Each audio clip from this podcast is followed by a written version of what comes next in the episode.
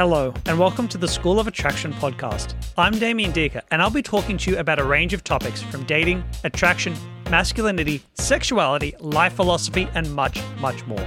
So, without any further ado, let's get started. I hope you enjoy listening to today's podcast just as much as I've enjoyed creating it. About a week ago now, I had an online dating client reach out to me on Facebook, and he linked me to an article.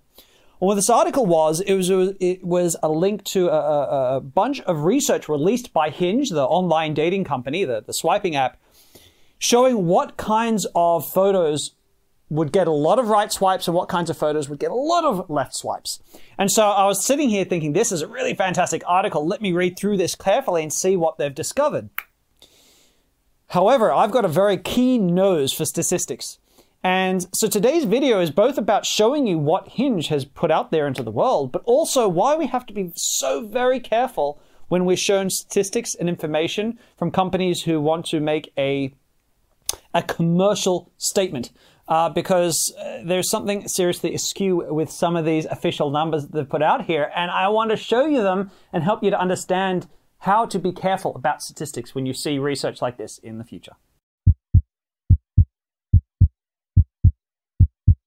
So first things first, I'm going to have my phone out a lot today. So if you think that's unprofessional, tough titties. But I'm going to be talking a lot about this article, so I need to see it live as I'm talking about it. The first thing that I saw in the article was right at the top, and they said today Hinge published the results of an in-depth study analyzing member photos to reveal which pictures get the most likes. To determine the results, Hinge data scientists assigned 35 unique photo tags, for example, smiling with or without teeth, hair up, hair down, etc., to a random sampling of a thousand photos. Okay, so I've got a concern here straight off the bat, okay, because I've got a nose for statistics, and I used a statistics calculator. Forget 35 different tags. If we just looked at, say, one variable, that might be sunglasses on or off.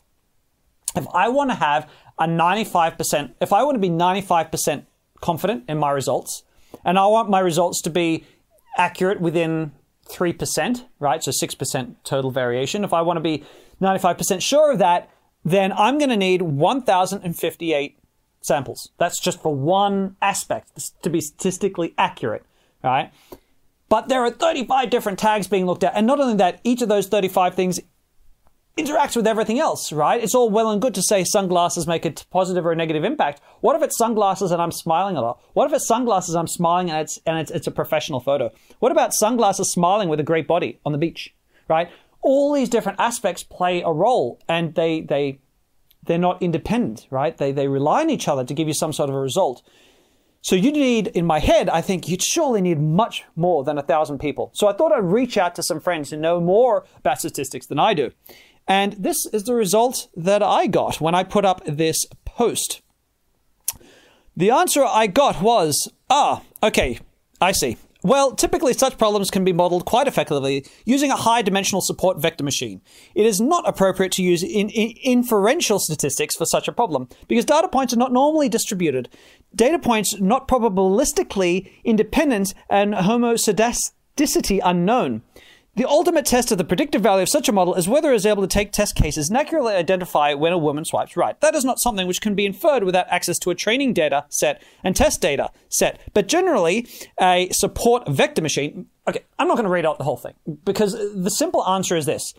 To actually separate each of those 35 tags in this test would be insanely difficult and require quite a lot of predictive modeling to be done first to even begin to separate these two out. It is not a simple, there's not an equation I can plug the numbers into to work out what sample size you need. It's not immediately obvious, but the end result is, yeah, odds are they didn't do it.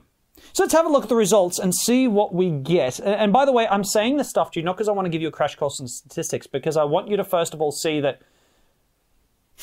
statistics are complicated beasts, right? They're not at all as obvious as it can first seem. And unfortunately, statistics can lie, or, or they can mislead or deceive. And so let's see what we got. So let's have a look here.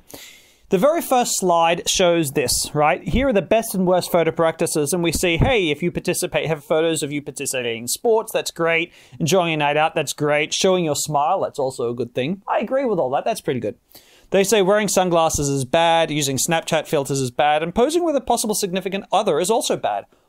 I agree with all this. So far, we're off to a really good start. I mean, Those percentages there seem a little bit extreme to me, but let's go with it and, and, and go a step further. So now we look at best photo practices for women. So not guys, women first, right? What are they saying? Okay. Here's where they start to lose me. A woman with her hair up is 25% more likely to receive a like as compared to with her hair down. Wait up! Hold up! Let me just quickly show you some photos, guys. If you have a look at some of the photos I'm showing up here, women with their hair up or hair down, who is instantly more attractive to you? I don't need to do a poll to work out because Hollywood's worked out, because glamour magazines have worked out, because everyone has worked out. The men find women more attractive and seductive and, and feminine when their hair is down as opposed to when their hair is up. There's no surprise that in Hollywood movies, when they want a woman to look professional and be less sexualized by their male viewers, she puts her hair up tight behind her, pulled back. When they want her to be sexy and seductive and attractive, they put their hair down, right? We know this. We know this for a fact. Now, I can't tell, I can't work out my head how they would have ended up with this hair up um, example. I have a theory that I'm going to come back to later. I've got a theory how they, because I don't think Hinge lied to us. I think this is real results, but I just think it's misleading. And I'm going to come back to it in a second why I think it is. They suggest that a woman looking away gets more, is more likely to receive a like. Again, I feel 74% is, is, is more than, yeah, 74% more. It's more than one and a half times more likely.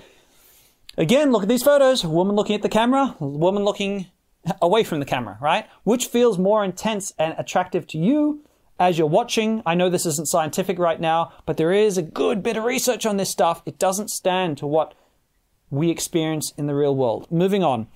Um, a woman smiling with teeth is 76% more likely to receive a like. I could buy into that percentage seems a little high, but I'll buy into that. A woman standing alone is 69% more likely to receive a like. I definitely buy into that too. I have that exact same experience. When you see a woman, there's lots of women in the same shot. It's like, shit, which one are you? This is annoying. Or she's with a guy, right? Stuff like that. It's just, yeah, definitely. Have a photo alone. That, that, that's, that's always, almost always a better option for a chick. Okay, let's move on. Best photo practices for men. Smile without teeth, you're 43% more likely to receive a like.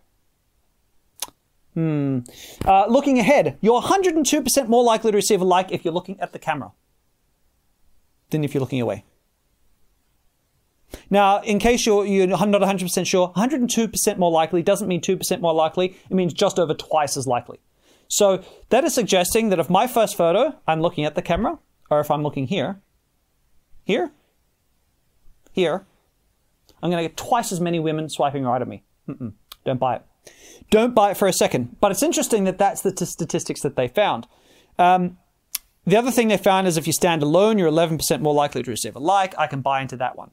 But here's the thing with the looking away and looking at the camera. Here's what I suspect. And I suspect this is coming into the smile without teeth as well.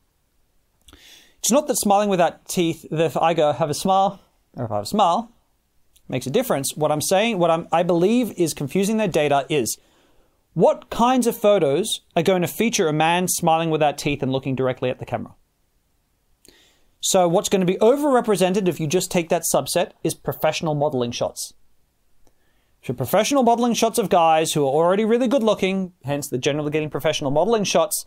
A lot of those photos, what they have is a smirk, not a full on smile. And what they are is looking at the camera, intensely, head slightly tilted, looking directly at the camera with a smirk on their face right? They're less likely to be looking away from the camera, laughing, smiling, being really happy. So that's my guess as to one of the examples of what could be skewing this data is because they are inadvertently, by saying, well, let's look at all the photos where you're smiling without teeth and looking directly at the camera, they're isolating professional shots, more likely than not. So that's just a it's a guess as to what's confounding that data. I think some of my guesses are going to be more on the nose than others, but let's go on. Okay, here we go. The next slide. Women are 166% more likely to receive a like on a sports related photo. Hold up. if I have a photo of a woman playing tennis, I'm not instantly more attracted to her because she's playing tennis. This is a weird one. I got my suspicions, but let's go on. Let, let, let, let's have a little further. Men are 45% more likely to receive like on a sport related photo. That makes more sense to me because men who play sports are generally considered to be more. Uh, uh, dominant, uh, aggressive, uh, you know, kind of sexually aggressive in a sexual, in, a, in, a, in, an attractive way, healthy, in good shape. I can see that there. 45% mm, seems much more likely than 166%. But I'm going to go on for a second. I want to show you one more before I talk about this. Beach photos are a bummer. Women are 47% less likely to receive a like on a beach photo. Hold up. So, what this is saying, bear with me, this is suggesting a woman in a bikini on the beach is less likely to make me want to swipe right than a woman who is playing tennis or a woman who's playing, I don't know, soccer or rugby or some other sport. What? Right? Not only that, three times, 166% more likely if they're in a sport photo and 47% less likely on the beach. So we're suggesting three times, 200%, three times less likely to swipe on a bikini photo at the beach than a chick playing a sport. What the hell, people? What the hell? and this is, this is again, this is like the ghost in the statistics. What do I suspect happening here? I suspect that they've said women in the gym, in yoga pants, doing stuff like this is a sport, right? So they've said women like this are more likely to get a right swipe, okay? But that makes sense because women who do that are far more likely to be in really good shape. They're far more likely to have more narcissistic style photos that make them look really amazing than the fact that it just happens to be a woman playing a sport, right? It's, it's again, it's filtering for the type of women to be doing that activity. When we go down to the beach photos with the women, again, something that I suspect is getting missed in this data is I have seen this a number of times. So I live in a beach area right now, right? So most women's profiles, 70% hmm, have a beach photo of them in a beach. Or what I notice myself is it highlights if her body is less than ideal, it, the beach photo highlights the fact that her body is more average, more, uh, you know, less than ideal. Um, and what happens is it makes me more likely to suddenly go, oh, mm, now I'll swipe left. That can have that impact. But if she's got a good body, if she's in great shape, swipe right, right? So this type of data becomes very confusing. It makes any woman reading this think, oh, I shouldn't have a beach photo of myself. But actually, no, you should have a photo of yourself on the beach, if you look really good on the beach, then you should have that photo. It's missing that point. It makes women feel like you should have a sports photo of yourself, but you shouldn't. But a gym shot of you in, you know, yoga pants, yoga outfit, doing gym, looking really great, that would be great if you've got one of them around. Um, so yeah, it's, it is it is misleading and it's confusing, and they haven't teased out the real meaning behind the data that they've got here. So here they said that men are 80% less likely, likely to receive a like on a beach photo, which. Yeah, I don't know how I feel about that either. Only because I've seen a lot of male profiles with beach shots that get really high thumbs up, especially if he surfs. He's got a picture of him with a surfboard or him on, like, surfing in the water. Photos like this, they get a whole ton of matches. And so, again, there's a lot of detail that's missing there that can make men feel like, oh, I better 80%, that's almost half the results. I'd better remove those photos from my profile and get a better result. So it's again, it's where data is misleading. It's, they're not lying, but they're not really thinking about what the data, the story that the data tells you. You feel like I'm getting frustrated yet? I hope you are, because I am getting frustrated. But if I go on, the next slide says, okay, keep your selfies to yourself. Selfies are 40% less likely to receive a like bathroom selfies are 90% less likely to receive a like. I agree with this. I don't think that these numbers are high enough. Why? Because again, what they didn't do was separate the genders, which they should have done, right? Because if a guy has a selfie shot, I'd say it's double. I'd say it's 80%. Any selfie shot is 80% less likely to get results. Because I've seen that in practice. Selfies destroy a guy's profile. Selfies in a woman's profile, eh, they usually do just fine. And so these numbers aren't stated enough because they didn't divide the genders. So again, a woman reading this sees this and thinks, I shouldn't use selfies, but actually it's the man who should get that message, not the women. The last one is, I think I, I, I kind of pretty much understand why this is so crazy. It says 3% of photos on Hinge are in black and white. Black and white photos are 106%, that's more than twice, is likely to receive a like. So what that suggests is all of you should go out right now, take your main photo, and just apply a black and white filter, and you're good to go. You're going to get twice as many matches. Do any of you believe that's going to happen? Of course you don't. Why? Why did they get these results? The reason they got these results again is because without meaning to, they by focusing on black and white photos in the way they have, they've selected for professional shots. Because on the whole, professional photographers are the ones who provide you with black and whites. So while not all black and white photos that people put up are professional, far more of them are likely to be professional shots. And so they've inadvertently made it sound like just making the photo black and white makes you more likely to get a match. But actually, it's having high quality professional shots and going to make you more likely to get a match. And they missed that. So in all this data, they've really confused people. And I think they've really led a lot of people astray by making weird assumptions. And this is so often the problem with statistics. I I'm a maths person. I love maths. I love data. I love probability and statistics are the two areas I love the most. And that makes me sound really geeky because I'm a closet geek. But I also get really frustrated by public statistics. You know, when it's in the paper, oh, the statistics just got released, or oh, Hinge released this result, Beats Art released this result, whatever. You need to remember that there's a story being implied from the numbers and that there are multiple explanations that could be applied. And uh, with the exception of peer reviewed scientific papers, even a lot of science papers, because scientists get fooled by statistics a lot as well, because statistics are fucking complicated things. It is really easy to get fooled by numbers and statistics. It really, really is, no matter how well educated you are. And so, yeah, that's why the, there's a big reason why the peer review process exists as well, so that other minds who are less biased can look at the numbers and go, oh, wait up, something's going wrong the statistics. And so, yeah, that's a really important thing to do. Be careful about what you believe from what you read. Um, be doubly careful if it feels wrong, but also be doubly careful if it feels too right. Like it really feels like it feeds a narrative inside yourself that you want to believe, because statistics are dangerous, dangerous things.